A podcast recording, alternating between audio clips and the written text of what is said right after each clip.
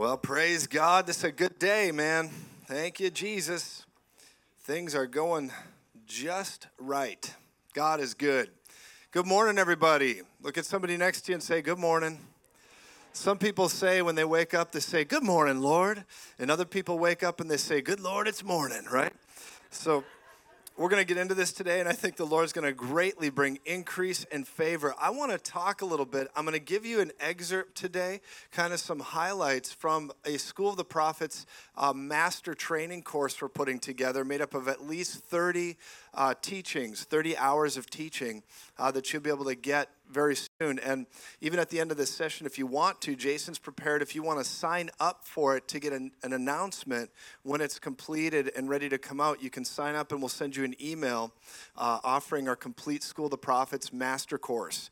And uh, so it'll be really great. So right now we have uh, most of that completed. It's almost done. We're going to have about 30 plus uh, sessions in there. I've had Pastor Lawson join me in teaching it and some people, but it's going to be good. Carly Teredes is joining me with it and other people, but it's going to to be really a powerful training session that helps you. We really go into some of the stuff and even stuff people have a hard time understanding, supernatural encounters, all that. So if you want to, at the end of this session, make sure you sign up for that and you'll get an email. And Jason will tell you how to do that back there at the table, how to get an email to get uh, notification on when that comes out. So that could be something that really interests you. So we're going to take a little excerpt from that today. You ready to go on a little prophetic journey? Yeah, so we're going to get a little more deep today. We're going to teach a little more, um, and we're going to get into it right out of the gate. And um, let me start up by saying this I've been doing this, I've been doing prophetic training all over the world for about 25 years. I've been doing prophetic training. We've done schools of the prophets in Scandinavia, Central and South America, Brazil, all over the world, Canada. We've done it everywhere and, uh, and all over the US. And it's something that I just keep learning from the Holy Spirit. So I don't pretend to think I know it all or that I've arrived or any of that, but I've, as Andrew would say, at least we've left, right? We've got some understanding in this area. And I want to share with you some of the things that I've discovered uh, in the prophetic that'll greatly help you. So we're going to start out first and foremost by saying this there is a difference between people that operate, operate in prophecy and the office of the prophet. Amen? And now a lot of people say you have to begin to have all these different ways of identifying that. There's there's all this, you know, almost like a formula or a mathematic algebra equation for what identifies a prophet versus what is a prophetic person. And I'm just going to simplify that right now. Are you ready for some simplicity? Okay? Here's the difference. People that prophesy move in the gift of prophecy. People that are in the office of the prophet have a responsibility. Simple. The office of the prophet is a calling by God, and it doesn't just mean you prophesy. Every one of us can prophesy to the level of or greater than anyone in the office of the prophet. As a matter of fact, I get thrilled in my meetings when kids come up or, or people come up and they say, Joseph, I have a word for you, and it's dazzling. I love that. Some prophets are like, I'm the prophet. What do you think you're doing? Like, don't you know who I think I am? Right? They go through that. I got to tell you, man, no, the body of Christ is called the prophecy. And people say, well, prophecy is built on 1 Corinthians 14. It says in the beginning of the chapter, just let me paraphrase this for you. It talks about comforting, exhorting, and encouraging, right? That's what it talks about 1 Corinthians. And people say that is prophecy. And that is true. They're correct, but they're not complete. So when you look at this, although it's comforting, exhorting, and encouraging in 1 Corinthians 14, if you go to the end of 1 Corinthians 14, there's a part where it says, if an uninformed person or a unbeliever, everybody say uninformed or unbeliever, if they come into the meeting, okay, it's talking about the congregation. It says if they hear you speaking in tongues, they're going to basically think you're crazy, right? But then it says something very peculiar. Let me go find it for you here. Let me read it right to you. 1 Corinthians 14, let's get into this might want to turn in your Bibles with me. I just want to show this to you because there's been a lot of, the only thing worse than no teaching, ladies and gentlemen, is bad teaching. Bad teaching. Lots of bad teaching. Praise God. And you recognize this.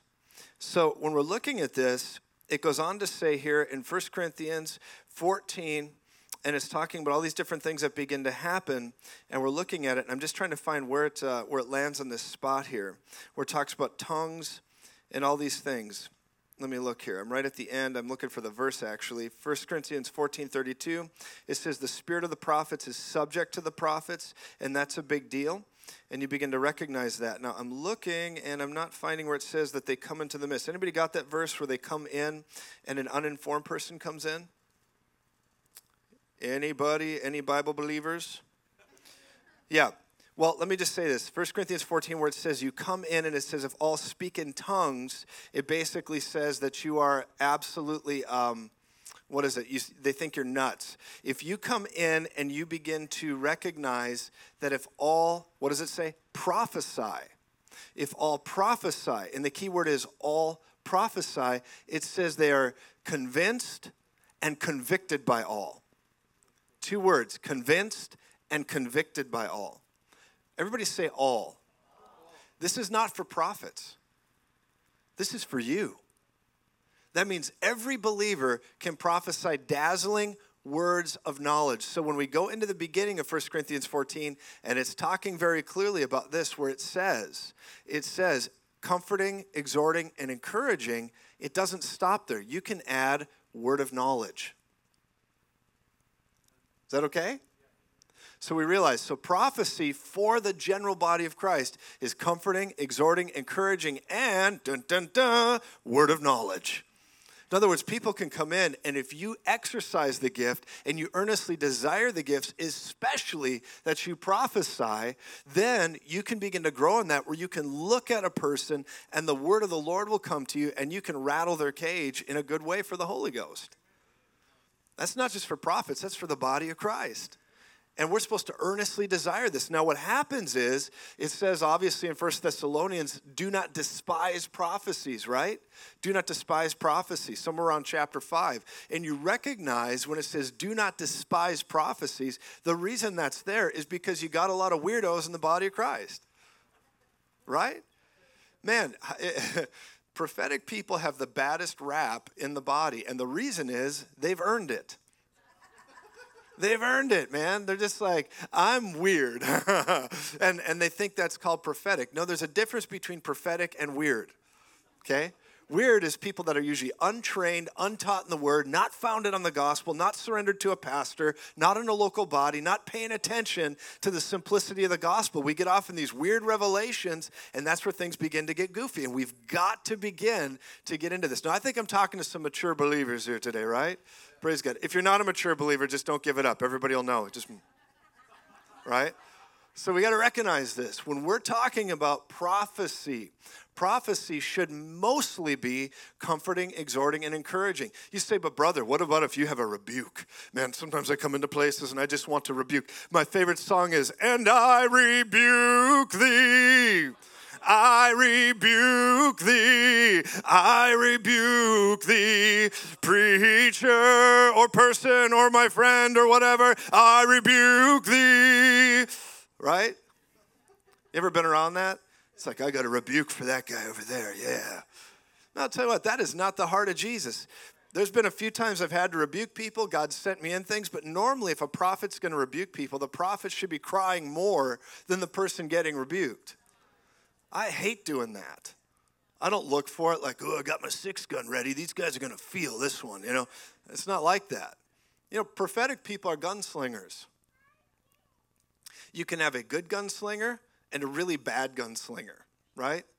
It's like they say, drop, you shoot him in the foot. You shot me in the foot, right? That's like when you give a word that's not on target, blow somebody's foot off, and they're like, You were trying to hit this nasty demon on my shoulder and you blew my foot off. What's wrong with you? That's how a lot of people prophesy. They're like, I got a word for you. They blow holes through people, they hurt people, they're, they're missing limbs and stuff. And they're like, oh, I guess God's just talking to me. Look, just because somebody gives you a word doesn't mean God is talking to you. It could mean you got a whole lot of the stupid anointing coming at you. Everybody okay? Praise the Lord. Now we recognize this, but that, that just means typically in the prophetic, it just means people are trained or untrained. Listen to this phrase. You might want to write this down, ladies and gentlemen. Write this down. You never rise to the level of your potential. Never. People say, no, no, no. Yeah, I have potential. I, the Holy Ghost is moving me. Uh, no, no, no. Listen to me. You never rise to the level of your potential. You will always fall to the level of your training. I'm going to say it again. You might want to write this down. You never rise to the level of your potential. God knows who I am, my identity. I'm righteous in Him. Amen. But is your mind trained to that fact? Is your gift trained to that fact? Do you walk in protocol or do you walk around in, in total rebellion and, and walking around in Christian witchcraft because you're totally out of order? Amen. That is good stuff. And so you recognize this. There's a lot of people that good intending believers and they actually have offense in them. They're wounded. And a lot of times I call it this I call it the rake anointing, brother. The rake anointing. You know what the rake anointing is, right? When I was a kid, I was walking through a field, and one time I was a kid, my mom's like, Don't you be walking in that field out there. I'm like, Whatever, mom, I'm going in the grass. I can do whatever I want. And I went walking in this field and stepped on a garden rake, you know, with the claws like that, the little metal ones. And I stepped on it, and man, that sucker came flying up, and I had a revelation. it was like, right? Right? The rake anointing. There's a lot of people with spiritual gifts that have what I call the rake anointing. They're super spiritual, but they're always stepping on rakes. Oh, oh, oh, yeah. And they just keep having that experience. And their whole life might be like that. They start running through a field. Right? Is that too much? Everybody okay?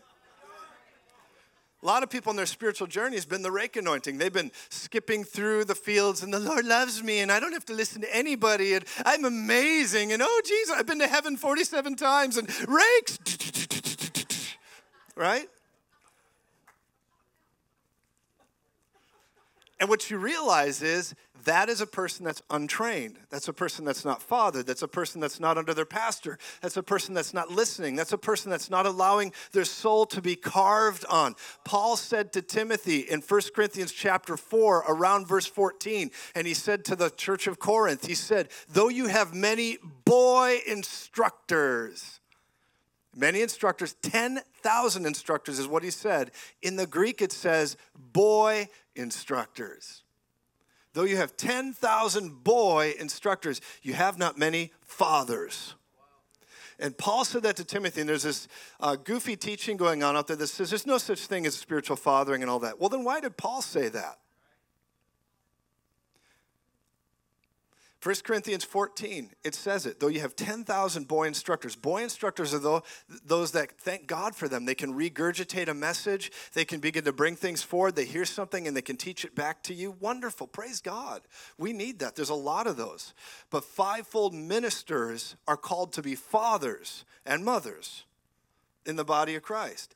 And they are inspired voices that are trained, exercised, and put into order. And when you're put into order, and it takes, I like to say it from Kung Fu Panda, they're forged in the fires of awesomeness.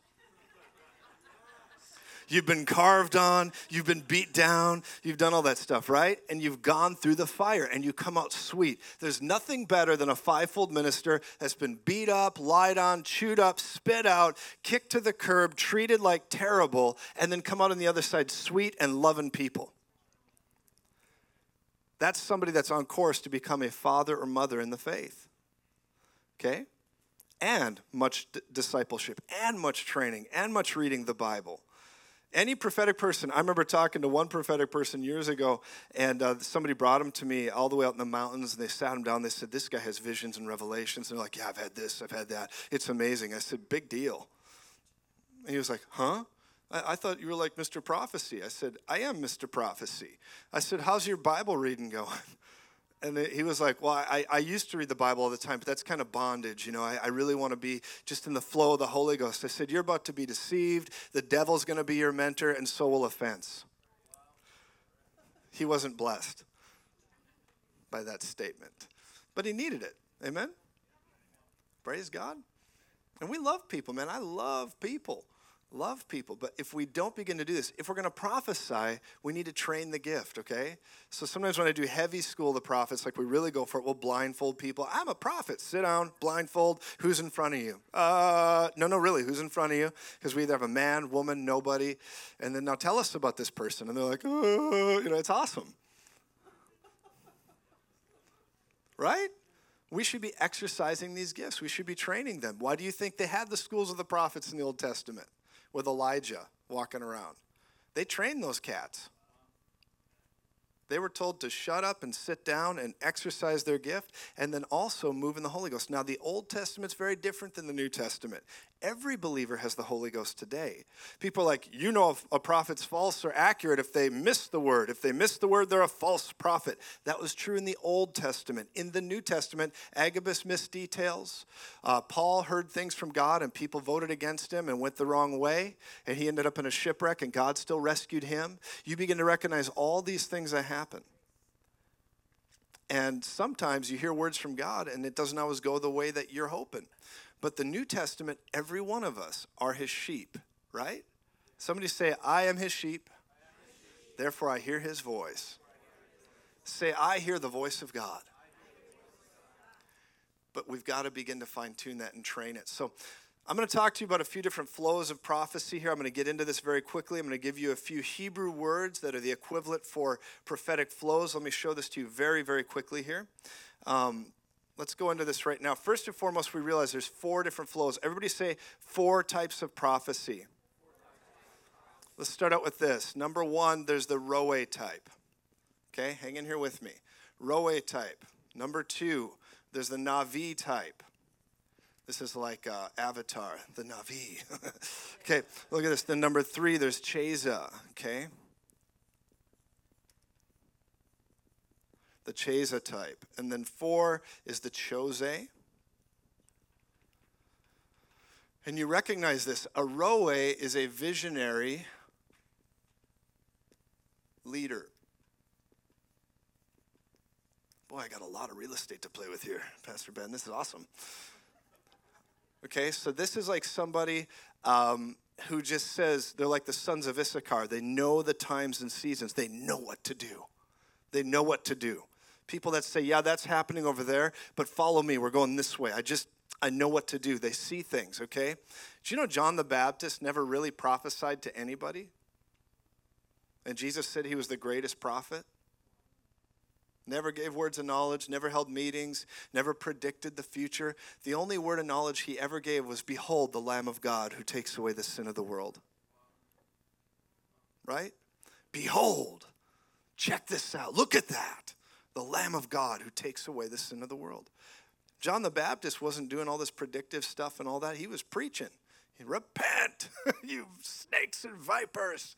Who told you to flee from the wrath to come? right? Right? So John the Baptist goes on that road. But so let's just talk about this very quickly. The Roe are visionary leaders. They they lead with vision. They they're inspired. They're moved along by vision. Navi. Navi is a the word navi in the Hebrew re- refers to a um, an unction that comes on you, or a they're like a mouthpiece. They're a mouthpiece, a proclaimer. They're one that declares things. They blow a trumpet, and they do this. But one of their primary things is not only being a mouthpiece, but they are they have a, a teaching gift that bubbles up. Okay. So uh, people like Andrew Wommack, he's a Navi prophet. I asked Andrew point blank, I said, Andrew, you're a prophet, right? Yep, I am. I said, I know it. And I said, so you do this, and if you watch him, he teaches under unction, under the Holy Spirit. That's why his, his messages are so soul piercing. You know, he's a, he's a Navi. So you recognize that. The Cheza is a whole nother animal. So you got this kind of teaching prophet. You got Kenneth Copeland's kind of like this, different ones uh, in this the Word of Faith movement. Very Navi prophet type teachers. You see that thing happening.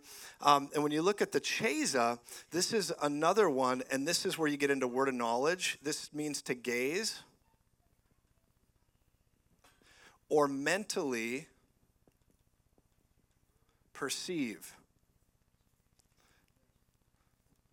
I before E except after C. You begin to mentally perceive. That's why English people, that's right. I love my grammar Nazi friends. It's so wonderful. And so, look at this you realize this chesa to gaze okay? Chesa means to gaze. It's like when the prophet stared at the king in the old testament. He began to gaze at him and stared at him and then began to weep. And the king said what's wrong with you? He said i see you're going to cause all this damage and killing and all these things are going to happen. He was gazing at that man and, and the word of the lord came to him. There's something about where you see and say. And when our school we begin to teach people that they can see and say. There's a popular teaching that says a prophet can't prophesy unless the holy spirit blows through the room and they've been praying for hours and then they're ready to just prophesy into the unction. That is true. That's one way. Another way is, though, is that honestly, we could stand every person up in a room and prophesy to every one of them. Why? Because the gift functions and you step out in faith and you see and you say. But you don't do that unless you have some training, right? So gazing means you stare at something and it begins to come forward. Now this is going to get a little weird. Let me say this to you. This is there's a perversion to gazing, and that comes where people look into crystal balls, they do things, and they're in uh, the psychic community and all that, and they begin to gaze and perceive things. How many of you know gifting works? It it, it doesn't, it, regardless of who the driver is, gifting can work. Meaning this Amos said, I was not the son of a prophet, nor was I a prophet, but then the word of the Lord came to me, implying something that there is a spiritual DNA in people. Like a family of musicians. You know, you got Ben, who I just so love the music he plays. I love it. But he's got music in his family. There's, a, there's an anointing there. There's different people that have that. You know, different families. Have you ever seen a family of doctors? A family of salespeople? How about a family of musicians, like we just said? Different people. You see themes in families. Creativity. Gifting can be similar. It's not a rule, but there's, there's, there's generalities and it happens. And sometimes there can be parents that are prophetic, and then you have children that are prophetic, or I've seen it skip a generation and go to the grandkids. And so, this whole understanding, the reason I bring that up is because there's people two different types of prophetic people people that earnestly desire the gift after they're born again, and some people are just born with a gift. And that's where the church gets it all confused because if somebody has a gift, you know, I think it was, uh, I was watching um, an actor named Anthony Hopkins. I was watching him, and all of a sudden the Lord spoke to me and said, You know, that man's prophetic. I said, What? So I went, I began to do research on him and found out that he actually said, I don't understand it. Sometimes I look at people and information comes to me and I use it like a party favor. I just, I just tell people things about their future and what they just did. He goes, I just give them these little prophecies and it's just amazing and all that. And I'm just like, yeah. And the truth is, there's a lot of people like that that have that gifting. I was on a tour bus with Scott Stapp from Creed, right? Yes, sir. You know, can you take me higher? No, nobody. And and so I'm there, and I looked at him and I said, "You have a gift of prophecy in you." And he said, "Yes, sir, I do." and uh, and the truth is, is a lot of these people have that, but they, they they're just trying to find their way in life. They don't know what's going on and you recognize something about it. So the world begins to reward weird stuff, psychic stuff, and behavior. But a lot of times it's a prophetic gift gone astray. Now, you can have people that fake it in the world, just like you have people that fake it in the church, okay? Right? But you got to understand this. So this this uh, container, right? This container is just a container. Okay? It's designed or branded to have good water in it, right? But did you know that I could fill this up with poison, cyanide, rat poison, whatever, put it in here, and it contains both. It could contain water that refreshes you and nourishes you, or we could fill it up with poison and it could kill you. But the container doesn't change. Does that make sense? It's an instrument. It's an instrument. I could take a scalpel and you can save someone's life or harm them. Right? So, a weapon or a tool or a gift is the same. And when we start to understand this, it'll bring clarity. Information brings peace. All right? So that's what we're talking about. So people that are gazers, they look at things and information comes to them. Sometimes when I'm ministering in meetings, I fall into this at times where word of knowledge will come through gazing. And people are like, Joseph, what are you looking at? I'll stare off and I don't even know I'm doing it. And uh, I have to tell, I've learned to tell people, hey, I'm not being weird. Sorry. You know, you, you, you've ever seen the Trivial Psychic on Saturday Night Live? Ever see that? Christopher Walken, right? He walks up to people, puts his hand on them, and he's like, and, he's just, and he's like, You were in a cab at 10 o'clock this morning, and you left the cab, and then there was a cup of coffee you left in the cab. That is all. And they're like, What does it mean? And he's like, It's a good cup of coffee, right? So you recognize some of these things. Sorry, the trivial psychic, they're like, anyway, the point being though is that you, you can gaze like that. And I, I was, um, I have this happen in meetings. Sometimes I'll see writing over the air on people and I read what I'm seeing. Or I'll see things, uh, I'll look at a blank spot on the wall and then data starts coming and all that stuff. And that can work for anybody, and everybody's wired a little different. And you just kind of find your prophetic language or your spectrum. Here's the thing any experience you have, and I need to say this even before I go to the next one. Any experience you have needs to be subject to the Word of God. It just does. I've had conversations with a lot of major leaders and prophetic uh, warriors and stuff, and the real guys, the real guys, they have some weird encounters. Okay? Because our gifting opens up, and it's the Word of God that sets that in order. Because there's, there's, I don't know how to say this. You know, there's 10 known dimensions to man right? It's like, I think it's six of them are knowable to us and the other ones are not. And they can prove it through math. So what am I saying about that? And I don't want to go wait. If I go down this road, will be it'll take me an hour to break this down. And in the end, you'll go, I got it, but it'll take a moment. So you just recognize we are three dimensional beings, right? We see things in three dimensions, okay? And if I were to say to you, what's a four dimensional object look like? You'd be like, uh, I, I, three dimensions. I don't know. How do you add a fourth dimension? Well, a fourth dimension, for layman's terms, would be you see my hand, this side, and this side simultaneously. That's four dimensions. It's hard to understand that, much less five. Okay? God, I believe, is multidimensional. And I believe supernatural things are outside of the dimension we know. So when a manifestation happens, okay, a manifestation happens, and I'm going to try to keep this really simple. The way to understand how greater dimensions than the one we live in would relate to us would be for us to think about a lesser dimension and how we view that. Okay? In other words, we're in three dimensions. If we look at a two dimensional object, a two dimensional object is like a piece of paper or a photograph. Does that make sense?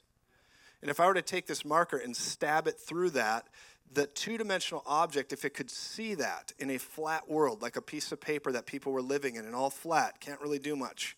If you were to put this marker through that piece of paper or through that flat dimension, they would see it, but it would look like a ring appearing. They'd see the different parts on the marker. It would look like a ring appearing, and they would say, Oh, a marker from three dimensions is a giant ring and it's flat and it moves like that. Okay? So they'd say, that I've seen a marker. That's what a marker is. Okay? if I were to put a Bible through it. They would say, a Bible looks like a very contoured, unique scenario. It comes through into the flat world, and there's like uh, points of leather on it and, and, and little fragments of red ribbon. And then there's these pages and words with fragments of curved letters and stuff that comes through this flat world until it passes through. They'd say, I've seen a Bible. Does that understand? That makes sense? So when a four dimensional circumstance enters a three dimensional space, that's called a manifestation. Okay? That's why when people say, why is it that Catholics see these wild miracles and things happen like stigmatas and statues doing these things and all these crazy things that begin to unfold? Why are there weird, why does glory dust and, and gold appear in the room and all these things happen? Well, because when it talks about heaven touching earth, it's another dimension crashing through into our three dimensional space and we can't comprehend it. That's where we're like, show me your glory, right? Remember Moses when he was in the cleft of the rock? Man, I'm barely even getting into this teaching here. We got so much to give you. Moses in the cleft of the rock. When he was in the cleft of the rock, you guys remember that? When, Mo, when, when Moses said to God, you guys tracking with me? Moses said to God, He said, Lord, I want to see you. And God said, No man can see my face and live. Remember, I said that, okay? No man can see my face and live, but I'll show you my back. I'll show you my hinder parts. I'll show you behind, okay? The fascinating part about this is this, because I believe God is multidimensional. I'm going to come out of this depth of where I'm going here in just a moment. God is multidimensional. The Hebrew word for hinder parts or back is the Hebrew word akor. A W K O R. Okay? Akor. And it means this it means that when Moses was there, God didn't turn around and say, Check it out. I'm going to flex. That's awesome. Right? And Moses is like, That is one ripped back. You know, he's in the cleft of the rock, like, you know, and God's walking through the valley. And Moses is like, His back. That's not what he saw. God said, I can't show you my face because no man can see it and live. And I'm going to give you a thought on that. When God said, I'll show you my back, a core, he was talking about this. Moses was in the cleft of the rock, and suddenly Moses began to see something, and God said, I'll show you. I'm going to show you. The word a core began to happen, and what Moses saw, God said, I'll show you in the beginning. The word in the beginning, the waters hovered over the face of the deep. And the Lord said, Let there be light. And there was light. And then creation narrative and all that. Moses began to write down the beginning. He saw back in time. So he began to see the beginning because people argue, they say, you know, there's these people in Bible college, and I went to you know a university, and I'm formally trained in biblical studies and all this stuff. And so when I went there, they they taught. They said there's this theory called the JEDP theory, the JEDP theory is a simple, it's, it's a way of saying the first five books of Moses were written by a group of priests. They were written by um, people that handed down documents and people that agreed on things. Moses didn't really write it because it was impossible. They said, How could he? Well, in the cleft of the rock, a core happened, and Moses revelatory wrote the first five books, the Torah. He wrote it. And Jesus said, as Moses says. So if Jesus said Moses wrote it, I'll stick with Jesus, not these other theologians, right? So I believe Moses wrote the first five books. Then from there, you begin to recognize that akor doesn't just mean that. Akor, it says subtly in the Hebrew, it means going back in time, and there's a reference to future events. Now, I'm just going to share this with you. This is something I'm thinking about. You should pray about it, just see. And this might tip some theologians over, but hey, we're here to give you the word, amen? And so, Remember when Jesus brought the three guys with him? Right? And they went to the Mount of Transfiguration. And who appeared there? Elijah and? You know, God's in a different dimension. And all of a sudden, I believe it says Moses appeared and began to talk with Jesus. I think God showed Moses the beginning and Jesus. I'm going to show you something, Moses. You want to see the plan? And I think Akor, he went back and he went forward. And I think he stood on the Mount of Transfiguration. Ah, right? There was such a light, it was brighter than snow, right? It was like Star Trek. Hi, guys. And Peter's like, I'm going to build you some houses and tents and, and all that. Peter, not knowing what to say, said, I'm going to build you something here. And, and he was actually trying to do Jewish custom. And the Lord's like, basically, shut up and listen to my son. Okay? So we're in that circumstance. A core happened, and I believe Moses began to see that. That man, I'm, I'm getting ahead into the next topic here, but that is what you begin to recognize. So when that begins to unfold and you see what's happening, then you see the circumstances around how some of these things operate. Now, what we got to understand with this is this is that there are different dimensions we can step into and these things are accessible but you've got to do it through the word you know when the bible says remember saul went and killed all those animals and um, samuel told him not to you guys remember that and Saul decided, I'm going to go do these sacrifices. The prophet's taken too long. I think prophets should act like Gandalf. The prophet arrives precisely when he means to. He's never early or late, right? He, arrives precisely when he means to. Praise God. And so you recognize this, though, that, that Samuel uh, was late coming to that, and Saul all of a sudden decided, I'm going to go sacrifice this stuff. It's going down. And he did it, and Samuel began to come at him. And one of the phrases he used, and you'll know this, he said, Rebellion is as the sin of witchcraft. What an interesting combination of words. Why is rebellion as the sin of witchcraft? You ever think about that? People like, if you're in witchcraft, you're in rebellion. Amen. If you're in rebellion, though, it's equal to witchcraft. But let me define that deeper. And this is important, prophetic people. Okay, really important. Rebellion. Rebellion really broke out not only with Lucifer, Lou decided, I want the worship.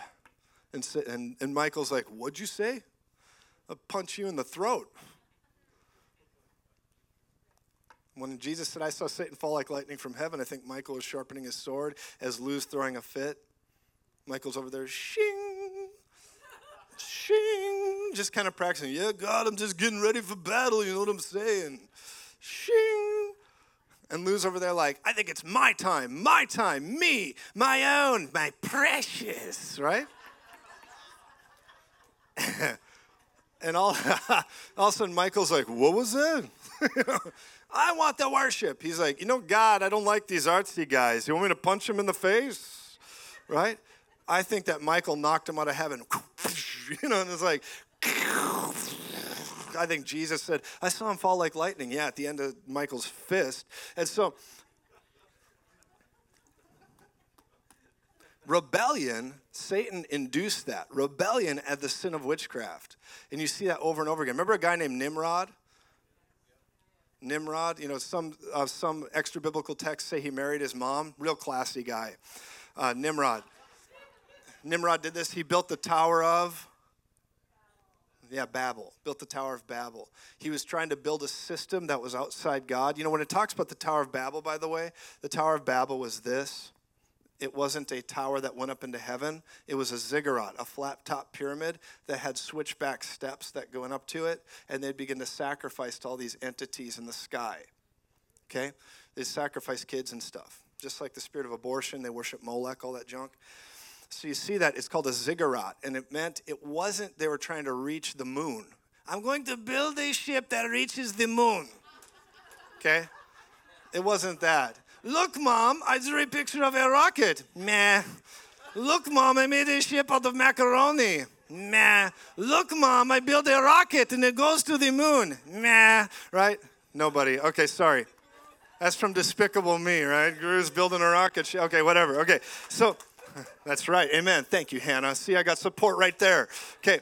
Now, when you recognize these things, you recognize this stuff, you begin to see that there's a rebellion that broke out in the early era of the Tower of Babel. They said, We don't need God. We want to start our own system, the Babylonian system. We want to have our own economy, our own understanding, and our own form of accessing the Spirit without God. Rebellion is as the sin of witchcraft because rebellion and witchcraft are one. Rebellion or witchcraft, witchcraft is, get this, an unauthorized access to the multidimensional spirit realm.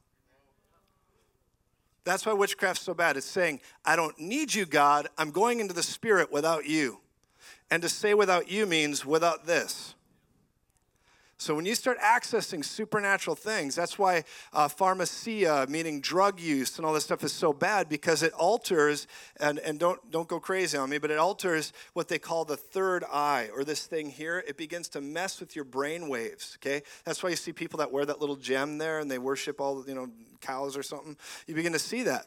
So you got things that go on with this, and they got that third eye. And what they do is you numb down or break down the barrier of that sensitivity that keeps a veil between the natural and the supernatural. The Holy Ghost is meant for that. And if you alter that through narcotics, or you alter it through other things, or you alter it through wild experiences without the Word of God, you are now creating witchcraft, which is rebellion. Rebellion is no God, I'm doing it my way, and I'm going into the realm of the unseen, just like Nimrod did with the Tower of Babel. No God, we don't need you. And God came down and struck their language. Okay? Now, rebellion as the sin of witchcraft is a serious thing, and that's why prophetic people, when we're hearing God, yes, we need to have reverent fear, but you don't have to walk around in fear. Oh no, am I getting it right? Am I wrong? Oh, I just want to please God so bad. What you got to do is get into the Word of God and let the Word of God begin to overtake your five senses. It says in Hebrews chapter, I think it's chapter four, verse uh, chapter five, verse fourteen. It says this. It says.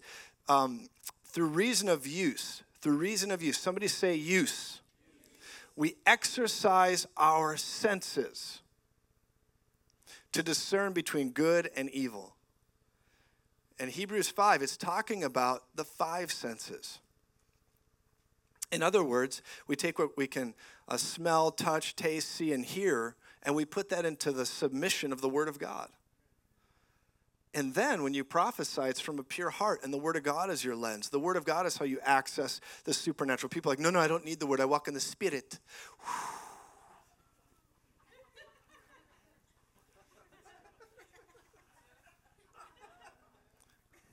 See how spiritual I am. Yeah.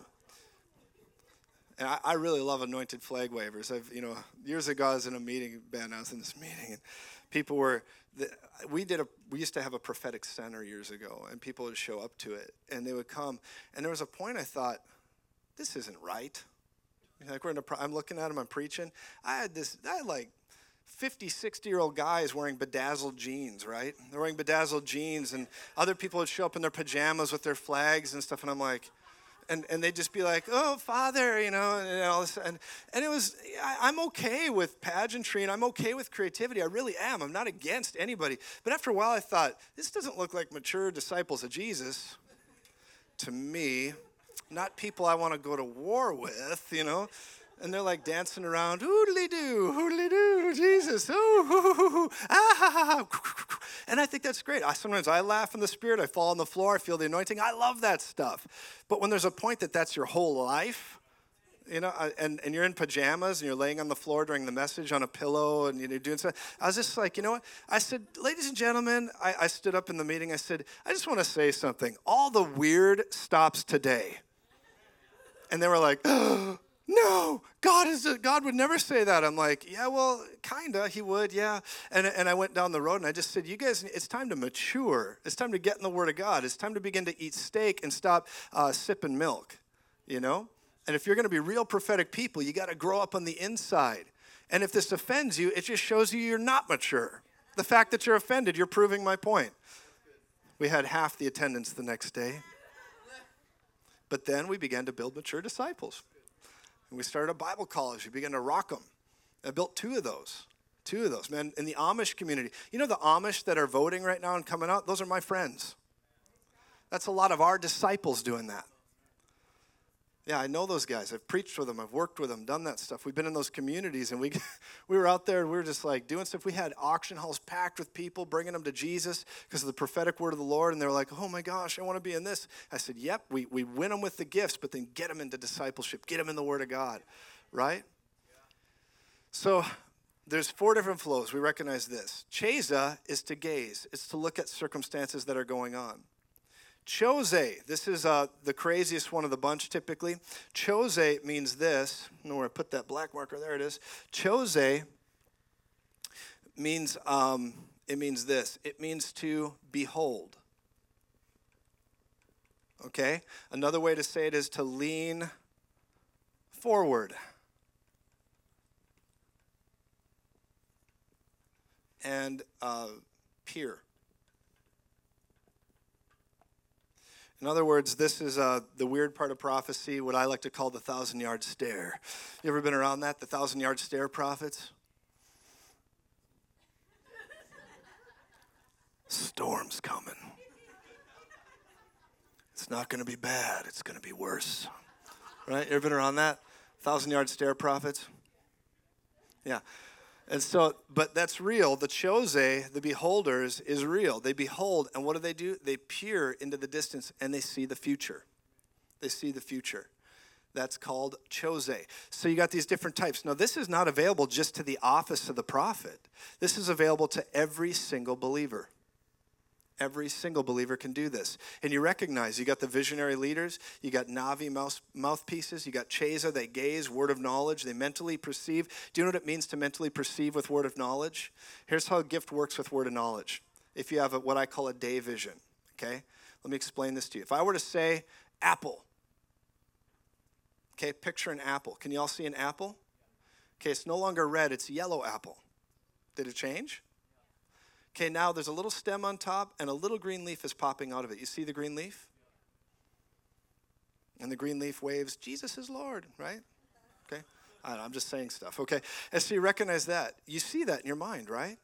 That same ability you have with mentally uh, making pictures is part of word of knowledge. It's part of how God works through you. God begins to give you a day vision and uses the eyes of your heart, your understanding. He begins to speak in that category. The way we get misled is when we're not rooted and grounded in the Word of God. People are saying they want a spiritual experience, and Jesus said in John 6 63, My words are spirit, and they are life. You show me a prophetic person that's not like devouring the Word of God, and I'm going to show you someone that's off base. Period. Period. It's not a matter of if, it's a matter of when. You're gonna sh- I'm going to show you someone who's offended. I'm going to show you someone that, when any prophetic person begins to say, I never miss it. Watch out, man. I think you just did. And I think that God actually delights in the humble. I think a sign of maturity and prophecy is, you know what? I own it. I got it wrong. I missed it there.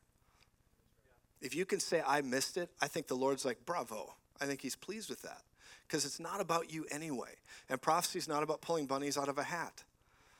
It's not. It's like, and look, the amazing Alonzo.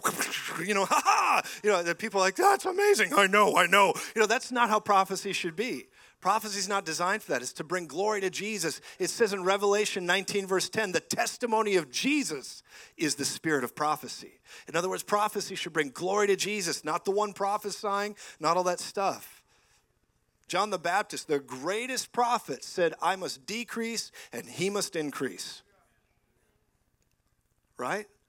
So, this is where we get into the fundamentals of the school of the prophets. This is where we start understanding some of these things. So, Here's what we're going to do. Um, I've been going here just for a little bit, about, I suppose, 35 minutes, 40 minutes or so. Uh, here's what we're going to do we're going to take a very short break, and I'm going to come back and I'm going to talk about discerning between real and false prophets. Okay? I'm going to break it down in crayon for you so you go, oh, that's great. It's really simple. And it's going to help with some of the um, categories of what's the right thing? Prejudging, misjudging, and then also it'll help you be more accurate because there's a litmus test for some of these things that you begin to recognize. And it's very simple. The Bible's not a math equation, it's simple. It's simple. Let's all stand up. Praise God. Oh, yeah. Praise Jesus. God's so good. He loves us so much. God wants to laugh with us. He wants to enjoy what we're doing and, and be with us in this. I just feel like this message today, this, this seminar, is pleasing the Lord. I do. You know why? Because we're going to give glory to Jesus. Somebody say, Jesus is Lord. Jesus is Lord. Say, I receive you, Jesus. Holy Spirit, we welcome you. And we come into agreement with your word. Amen. Ladies and gentlemen, let's take a five minute break and let's get right back here because I'm going to jump into this and it's going to really help you, okay? All right.